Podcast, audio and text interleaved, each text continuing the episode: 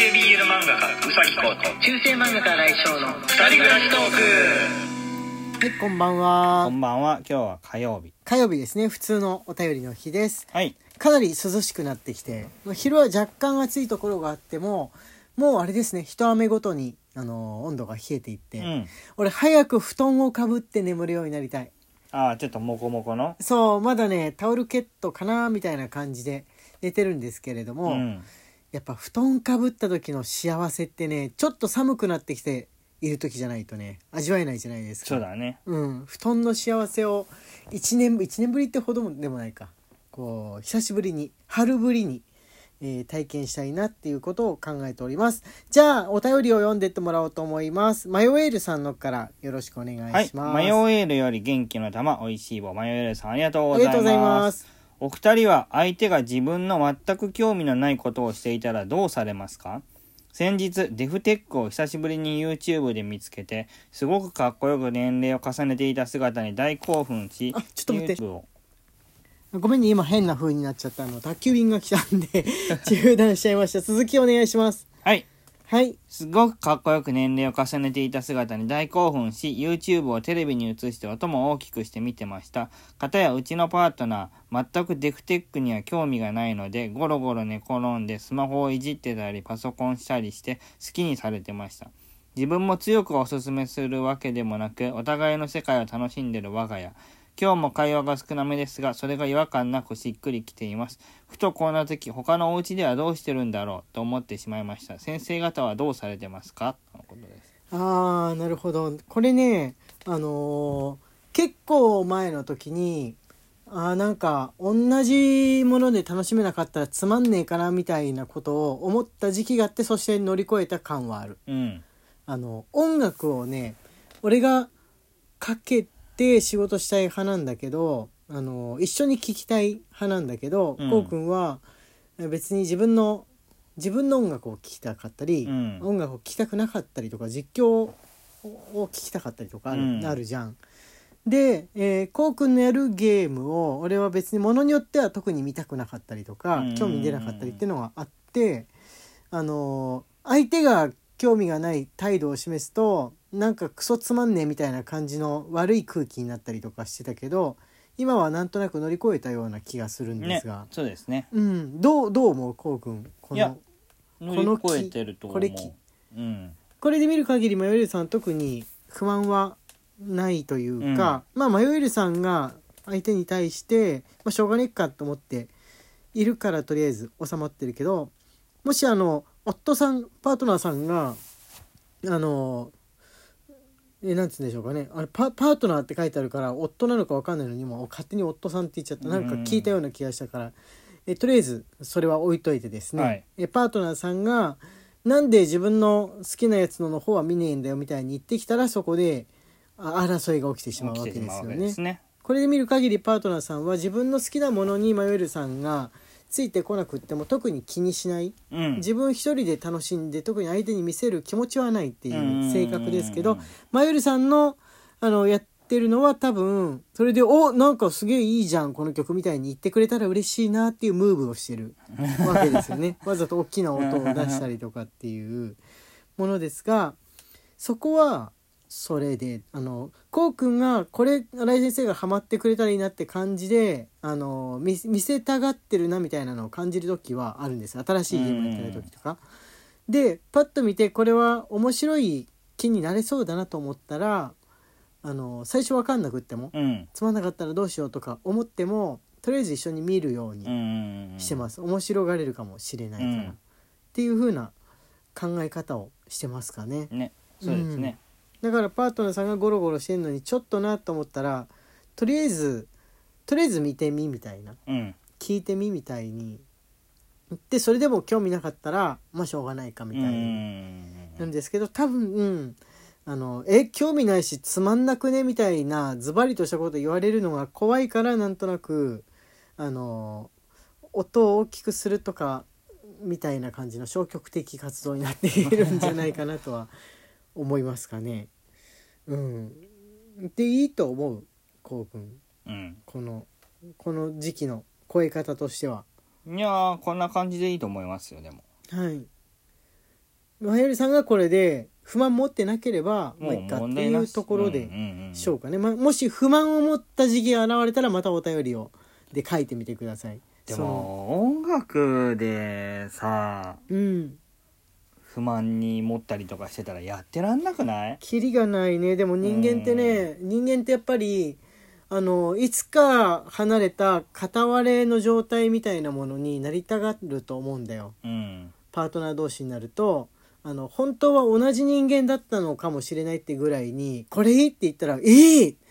これ上がるね」って言ったら「上がる!」って言ってほしい生き物だと思うんですよ。でも相手は別の人間なん。だっていうことを年を取るのにつれて人は学ん。でいくん。じゃないでしょうかね。学びきれなかった人がお年寄りになってから突然ずっと我慢してたけど嫌だったっつって離婚をするっていう不毛離婚をしてしまうことがあると思うん。ですがそれぐらいなら我慢してたその2 3 0年間とか無駄だからとっとと別れちまえばよかったねみたいにそういうの聞くと思うんですけどもね。ん。あの我慢は何せ良くない。そんだったら言ってでもう相入れない場所だと思ったらここは相入れない場所って定めて自分一人で楽しむっていうのもいいんじゃないかと思います、はいじゃあ次えっとこれねぶどうりさんですね。はいぶどう売りより美味しい棒コーヒー人。ぶどう売りさんありがとうございます。ありがとうございます。つけて味噌かけて味噌は中もさんの製品ですね。一匹さんの調理味噌は業務スーパーでも扱いがあります。そして関西では立ち食いそばと銘打ち銘打ちつつうどんも扱い。なおかつうどんの方がよく出る感じのお店が多いかと。東京のそば屋はそばが前面に出ておりますね。あそうそうそう。それなんですよ。こっちでそばって書いてある店に入っても結構うどん推しなのは名古屋に来て最初にびっくりしたことでしょうかね。あーなるほど。それそれどころかきしめんもさらにあるっていう、うん。そそうって書いてあったのにメニューのページの4分の3ぐらいうどんきしめん鍋焼きうどんで締め付けられしこうなんつうんでしょう。うん全部トータルされててそばは5種類4種類みたいなことねありますね。確かにありますね。名古屋ありますね。名古屋多分きしめんがなおさら場所を取っているんじゃないかと思う。あの関西以上に、うどん的なもの率が高いのは鍋焼きうどん味噌味噌煮込みうどんか、うん。味噌煮込みうどんときしめんがさらにあの取ってるんでもう慣れました。東京あれでしょ？そばのチェーン店あるんでしょ、そうそうそばそばばっかの。なんですか？富士富士そば？富士そばもうしょっちゅう食べてた家のうん。斜め前ぐらいにあったから、うん。あれないもんねこっちね。ない。うん。あれがねちょっと寂しいんですよ。割と美味しくってちゃんとその場で茹でてくれるうから、ん。あのパッと食べれるんですけどもね。ダイエット中とかもすごいいい存在なんですけど富士そばって。あれですね。やっぱちょっとねそそばとうどんとか味噌煮込みうどんっていうとそばの方がダイエットにはいいのかなみたいなことを思うまあまあことはあります。はいあギフトだけのお便りも届いております。カイさんよりコーヒー人と美味しい棒、はいゆのさんより美味しい棒とコーヒー人はいありがとうございます。あ、えーまだあります、牧太郎さんより美味しい棒と元気の玉、ひらみんちさんより美味しい棒と元気の玉、はいいただありいておりがとうございま。ますす。そしてまだあまここここさんよりおい元気の玉と美味しい棒もいただいております。あはい、りあがとうござい。ます。はい、あとマルグレーテさんから。マルグレーテより。新井先生、宇崎先生、こんばんは。新井先生の漫画、ゆずのことが好きです。突然男子生徒になったゆずを中心に周りも本人もどう接したらいいか手探りする様子を甘酸っぱく描いているのが印象的でした私は高校2年生の秋からスカートを履いて学校に通い始めたのですがクラスメートとの接し方に苦労したのを思い出します移行期は個人的にあまりいい思い出はないのですがこうしたほっこりする作品に出会えて嬉しいです。あといちごちゃん可愛いですとのことです。わあ、ありがとうございます。はいこれあれですね、はい。追音で。そうそうそう、ツイオンで連載してたやつでも終わったんですけれども、えー調べると出てきますので、もしまだ見たことない人はよかったら、あの、ツイッターで、からいけますかね。はい。ツイッターじゃなくっても多分普通に Google 検索しても出てくるんじゃないですかね。うん。ツイオンのサイトの方だと、あの、普通にブラウザで見る漫画みたいな感じでうん。読めると思うんで、えー男の子、男の子になるっていう風に、えーこうなんて言うんでしょうね。ある日突然お友達に、えー告白をして、うん。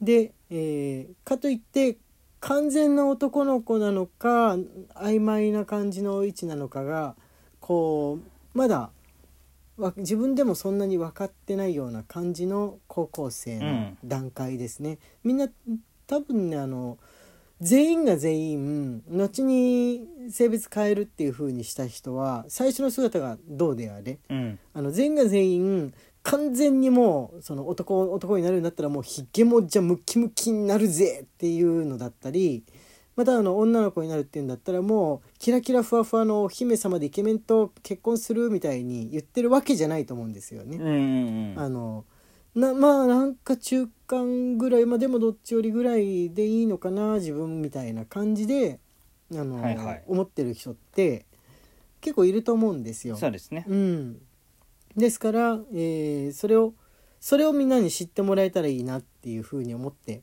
書いたものですかね。テレビの報道とかなんかでその FTM とか MTF の人を取り上げたものだともう完全にその将来も坊主にしてマッチョになるっすみたいな感じの印象をつけられやすいなってその女性から男性になる人ってなると。だからあそうじゃない人ってなんか中途半端じゃないとか子供っぽいんじゃないとか言って女でしょみたいな風に言われやすい環境にうん。あると思うんで、うん。そこをねあのうまい具合に表せたらなって思ってたんですがなんかあのこういった感じの企画で書く、えー短期読み切りとかの漫画何かで発表できたらなとか思ってます。アマゾンで突然本出したりとかするかもしれない気が向いたら書きます。って言ってるうちに時間がやってまいりました。中世漫画家新井翔と。男性 BL 漫画家うさきこうの二人暮らしトークでした。ツイッターのフォローと番組のクリップもよろしくお願いします。はいまた明日ね